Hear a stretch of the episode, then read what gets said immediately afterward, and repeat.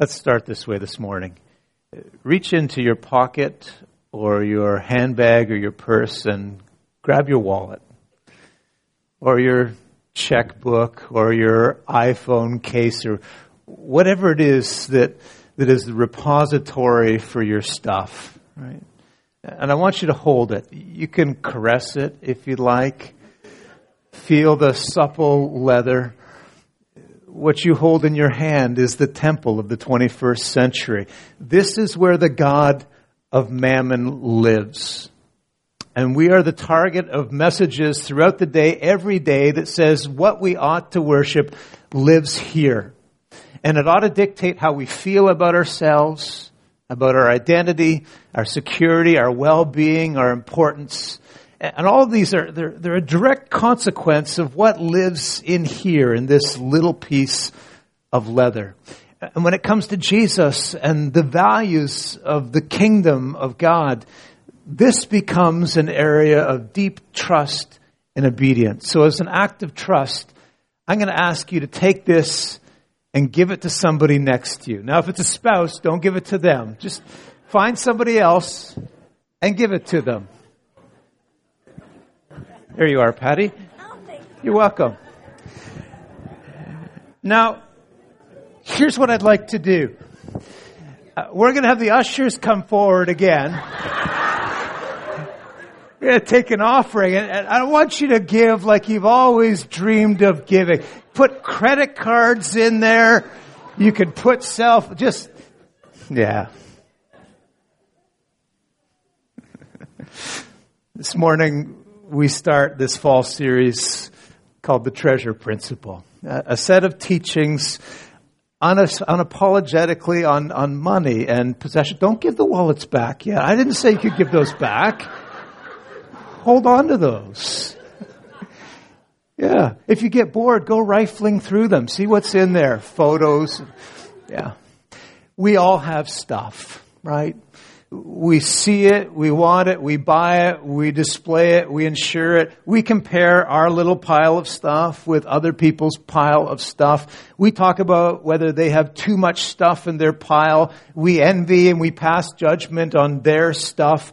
We collect our own little pile, right? And we imagine that somehow if that pile of stuff gets big enough, uh, that means for us success and security and abundance and predictability and control. We get a house, right? And then the minute you get your house, you get the stuff that, that begin to pile into it. And you keep getting more and more stuff, so eventually you need to get a bigger house, right? And then, I mean, comedian George Carlin, not one of the great spiritual leaders of the past century, but he had a great expression. He said, a house is really just a pile of stuff with a cover on top. That's, some people have actually survived. In fact, for most of history, people survived without owning one. Jesus, for example. And, well, a lot of members of this coming generation in the GTA.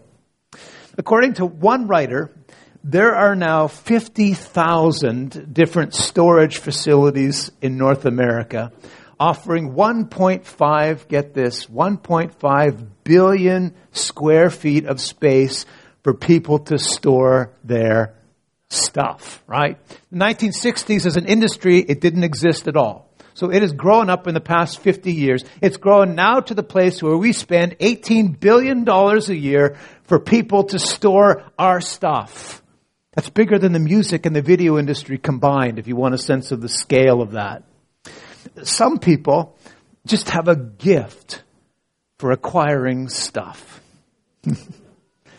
William Randolph Hearst. You know that name? Classic example. He's the personality behind the number one rated movie in the history of Hollywood, Citizen Kane, right? Hearst was a, I guess you'd have to call him a stuffaholic. He had all kinds of stuff. He had a 35 year old Egyptian mummy. He had medieval Flemish tapestries. He had centuries old hand carved ceilings. He had some of the greatest artwork of all time. And he had a house. He built this house specifically to house his stuff. 72,000 square feet was the size of his house. He owned 50 miles of California coastline, an astounding 265,000 acres. And he collected stuff his whole life, 88 years. And then you know what he did next? He died. Right, he died. Short sighted, poor planning. Right. Uh, now, people go through that house still as a museum, and they all stop at some point in the tour and say the same thing. Man, that guy sure had a lot of stuff. Yeah. You heard the story of the of the widow's mite, that incredibly sacrificial gift of a couple of small pennies. You heard the story of the rich young ruler. I want those stories in your ears because those are the stories we'll be reflecting on in your small groups and on Sunday mornings for the next few weeks. But there's one other story I want to draw to your attention. It comes from the Gospel of Luke in chapter 12, and it's the story of the William Randolph Hearst of the Bible. Right? Uh, Jesus deals very concretely with the story of this man who had a seven stage plan for life. Here was his plan. Stage one, harvest large crops, ever larger year by year. Stage two, build bigger barns to hold the larger crops. Stage three, achieve financial security. Stage four, five, and six, eat, drink, and be merry. Stage seven, remember to never die. It's stage seven, of course, that's the real hang up, right?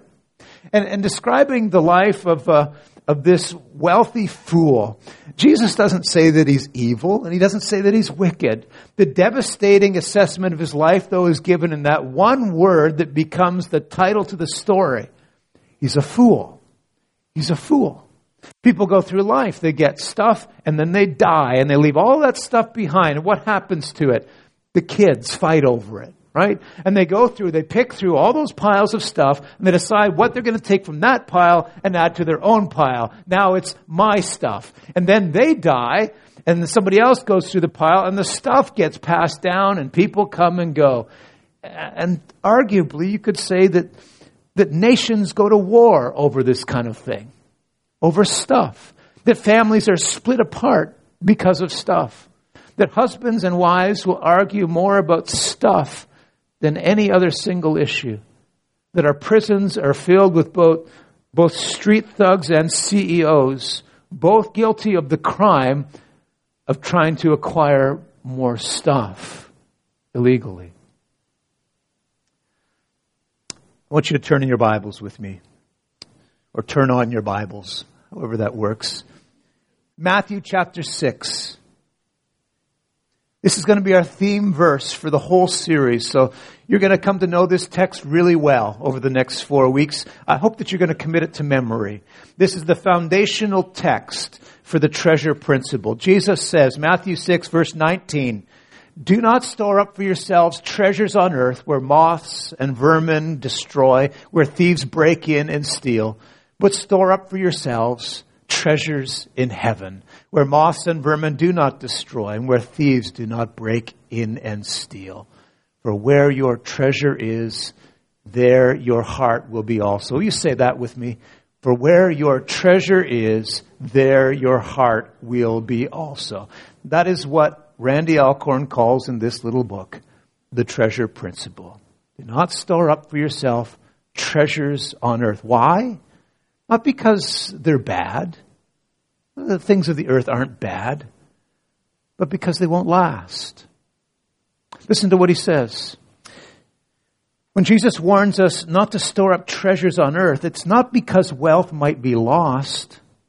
It's because wealth will be lost. Either it leaves us while we live, or we leave it when we die. No exceptions in a sense, what Jesus is really inviting us to do is to time the market. I don't know if there's any people who, who work in the markets or manage portfolios, but you, you know that one of the ways to try and be successful in the marketplace, it's risky, but is to bet on the market cycle and trade ahead when you think it's going up or when it's going down. You try and time the market. Well, well Jesus is inviting to do just that. Time the market. Transfer your funds from a fallen earth before that market tanks into heaven which is insured by God himself and which will soon replace the world's economy forever. Time the market. Because according to Jesus, storing up treasures isn't just a thing that's wrong, it's a thing that's ridiculous. It's foolish, he says. Why? You can't take it with you, right? You know that. You've heard that so many times. You've said it. You can't take it with you. But, but to that declaration, Jesus adds this stunning qualification. You can't take it with you, but you can send it on ahead. That, in a word, is the treasure principle. You can't take it with you, but you can send it on ahead. Anything we try to hang on to here will be lost. Everything that we put into God's hands will last forever.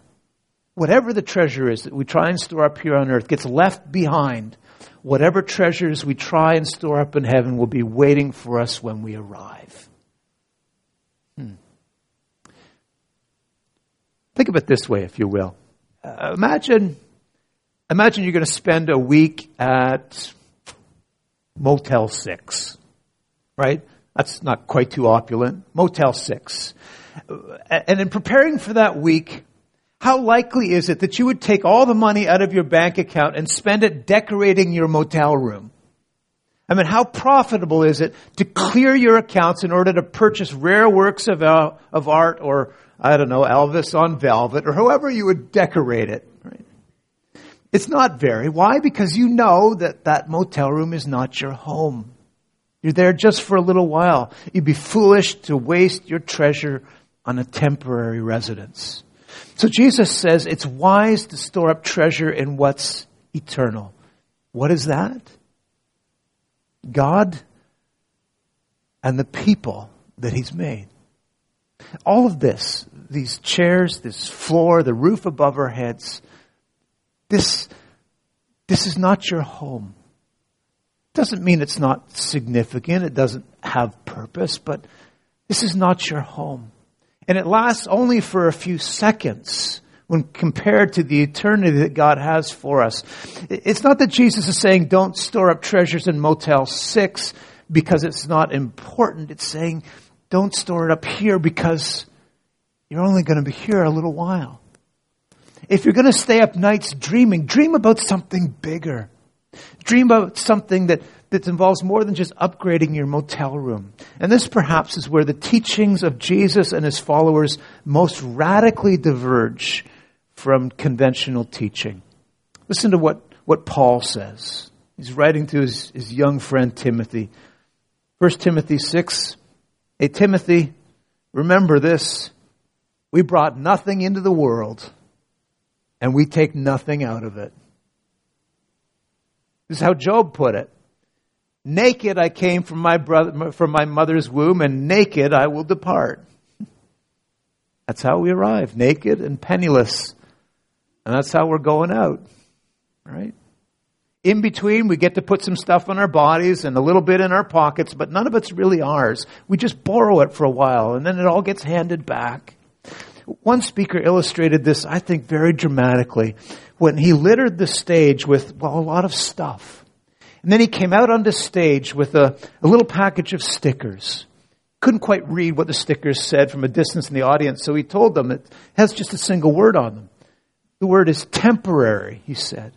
Then he wandered around the stage talking about the items and placing a sticker on them. Everything that I'm putting a sticker on, he said, is temporary. It will fade away. But we invest our emotions in these things because when we acquire them, they give us a little thrill. And then we think the thrill will last, but it doesn't. It fades. And so eventually, so eventually will everything that we acquire. He went on to say, if you're living for what you see up here today, living for these things that are temporary, temporary satisfaction, temporary fulfillment, temporary meaning, your life will never be certain. And you'll be left with a terrible emptiness because it's all temporary. People build their lives around these things that are temporary and squeeze out things that are eternal. And it ought to be the other way around. I want you, if you would, to think with me for a few minutes about two categories. If you can, you can visualize two sets of stickers and where you're going to put them. In fact, you might even want to go home and do this today, especially if you have kids. Some post-it notes. Run around the house and the yard and, and place them around. Here's my treasure box. I, I couldn't pack everything in, but I brought a little bit. There's the keys to my car. It's not even fully paid off yet, Edgar, but when there it is. if ever something were temporary, that's it, right? They, they feel like they start to rust the minute you take them off the lot. And every once in a while, they just come and they grab another little piece of you. This needs to be fixed. That needs to be maintained. This needs to be done. An incredible blessing, mind you, but temporary. What else is in here? Ah. Uh-huh.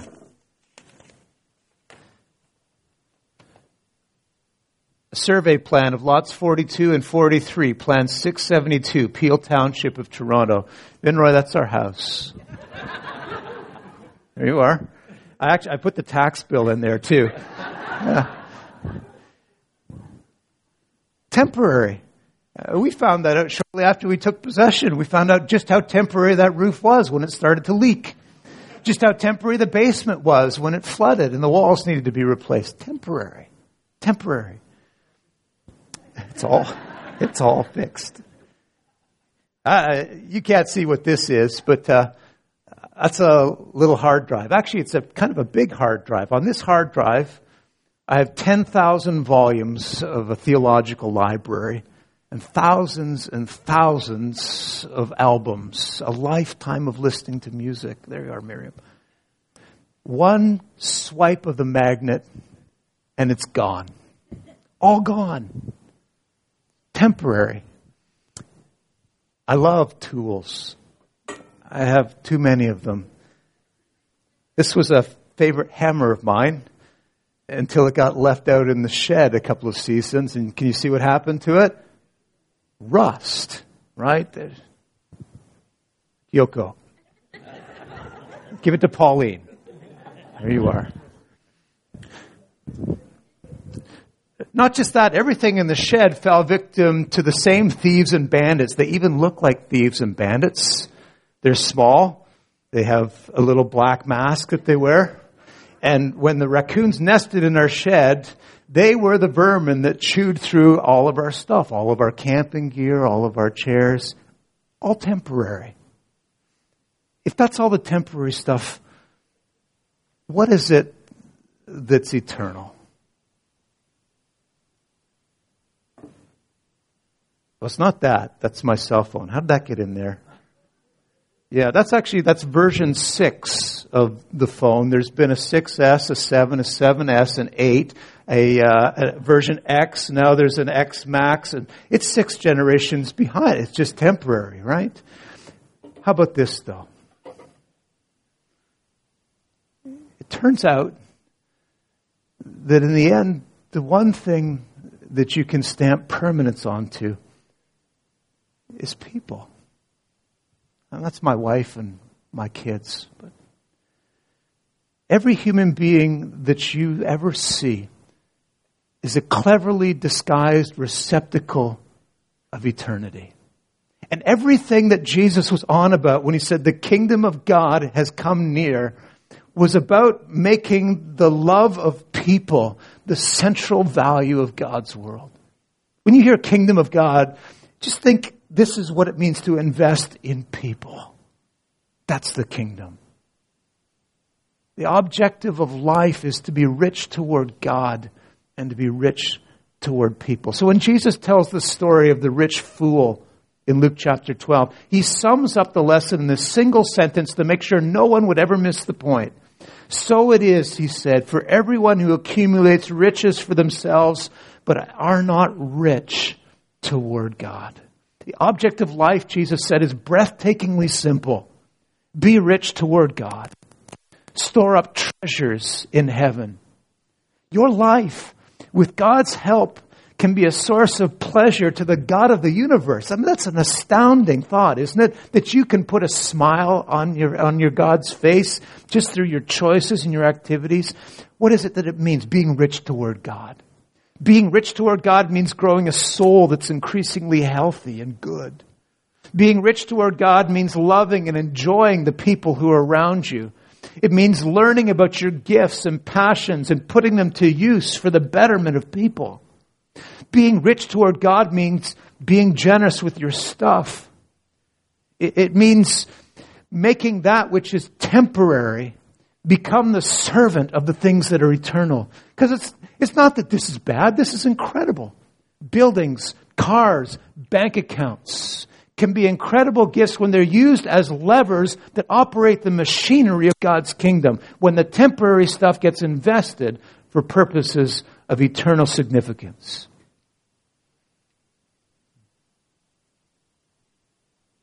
How you doing? Not an easy message, is it? The reality of this world for, for you and I is that we were born into somebody else's kingdom. My life came to me as a gift. I didn't get to choose it. And if I'm honest, I realize that it's suspended by a slender thread that I didn't weave and that I on my own cannot sustain. There I am. Many are the purposes of a human heart, the scriptures say, but it is the Lord's purpose that prevails. As you work through this material over the, the next few weeks, uh, you're going to come across a series of principles, six of them in total. I'm going to give you just the first one this morning to, to take with you. Treasure principle key number one God owns everything. Just get that out of the way at the beginning because everything else builds on that. God owns everything and if he, if he owns it all, that means at the very best I am a steward of what he owns or to use Alcorn's language, I'm just a money manager. Consider a few statements from scripture. Psalm 24 verse 1, the earth is the Lord's and everything in it, the world and all who live in it. Deuteronomy 8, remember the Lord your God for it is he who gives you the ability to produce wealth. Haggai 2 verse 8, the silver is mine, the gold is mine. Don't tell commodity traders this, it'll drive them crazy. The silver and gold are all mine, declares the Lord God Almighty.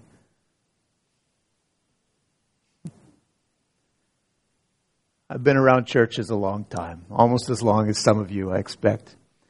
Do you know the question that we hear most frequently when we begin to talk about, about stewardship and the place of stuff and, and money in our lives?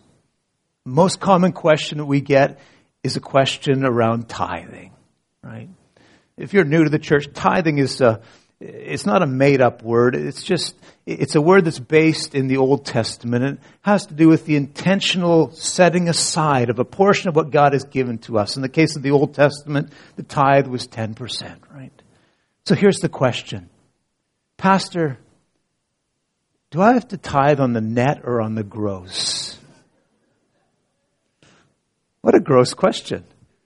Translation, how little can I give without God getting mad at me? Or the implied question, how much of my stuff do I get to keep and not get into trouble with him? It's kind of like going to your mom before Mother's Day and say, hey, uh, hey mom, what's the minimum amount of money that I need to spend on your gift without it actually getting in the way of our relationship this year?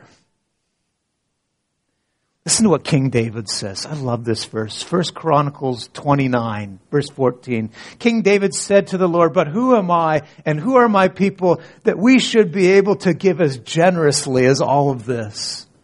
He doesn't ask what's the least that I can give and not get God ticked off. Who am I that I get to give like this? That I get to be a part of building your kingdom, using my stuff, temporary stuff, for eternal purposes.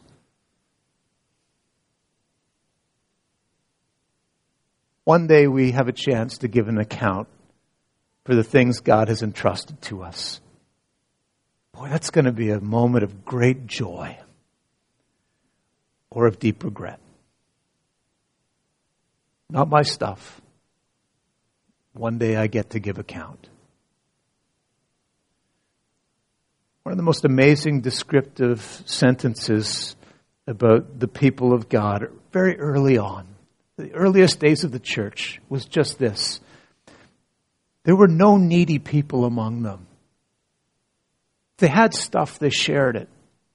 There'd never been a community like this in the world. And out of that community and its sense of values, of the importance of people and of sharing what God had given to them, out of that grew orphanages, hospitals, and universities and most of the charitable institutions in the Western world. Why? Because somehow they understood very early on that there was a fundamental connection between our spiritual lives and how we think about and handle our stuff. Let me give you a great example. Luke chapter 3. John the Baptist is preaching. He's a fiery preacher. John the Baptist is, is going at it, and when he's done the sermon, a group of people gather around him and they, they ask how it is that they would that they would give uh, have evidence of their repentance. Remember his primary message: repent. Change your lives. Well, you can. Reorient them around things that matter. Repent. And so they said, what will be the signs of repentance in our lives? And he gives three answers. Everyone should share clothes and food with the poor. Secondly, tax collectors, those who are you know, working with money already, shouldn't pocket more than they need. And thirdly, soldiers, civil servants should be content with their wages. Now, here's the, the crazy thing. Nobody had asked him about finances. They wanted to know how to demonstrate the reality of spiritual transformation in their lives. So why the focus on money and possessions? Our approach to these things is central to our spiritual lives.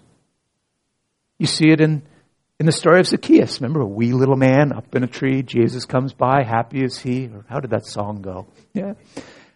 But when his life gets radically reoriented around things that matter, things that are eternal, look what he says. He comes back to, to Jesus and he says, Lord, look, here and now I give half of my possessions to the poor.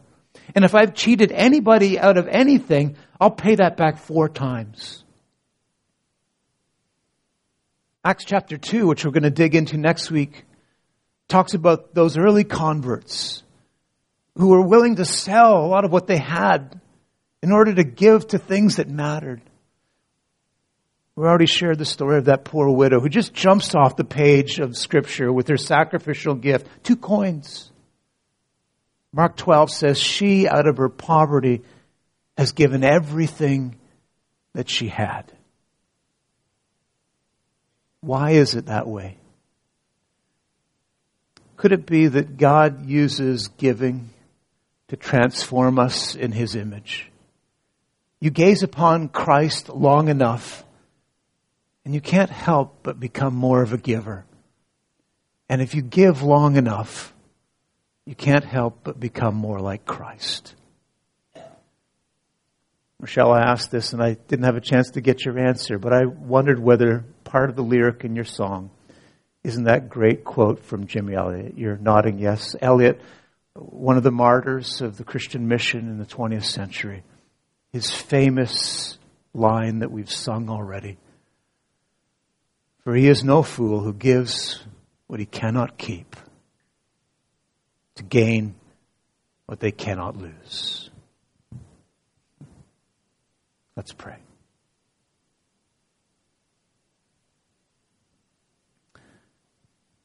Oh, God, would you take the stories and the evidence, the testimony of Scripture? Would you breathe life into it through your Holy Spirit and allow it to do its renovating work in each of our lives? And where there might be obstacles or barriers or hindrances, you take them down? Where attitudes need to be reshaped and priorities reallocated, would you do that work? And God, at the end, increase our capacity not just for generosity, but for joy. For joyful giving. For freedom from the gravity that just too much stuff exerts in our lives. And the ability to see what happens when things get invested wisely and well in what matters most in you and the people that you love. We pray together in Jesus' name. Amen.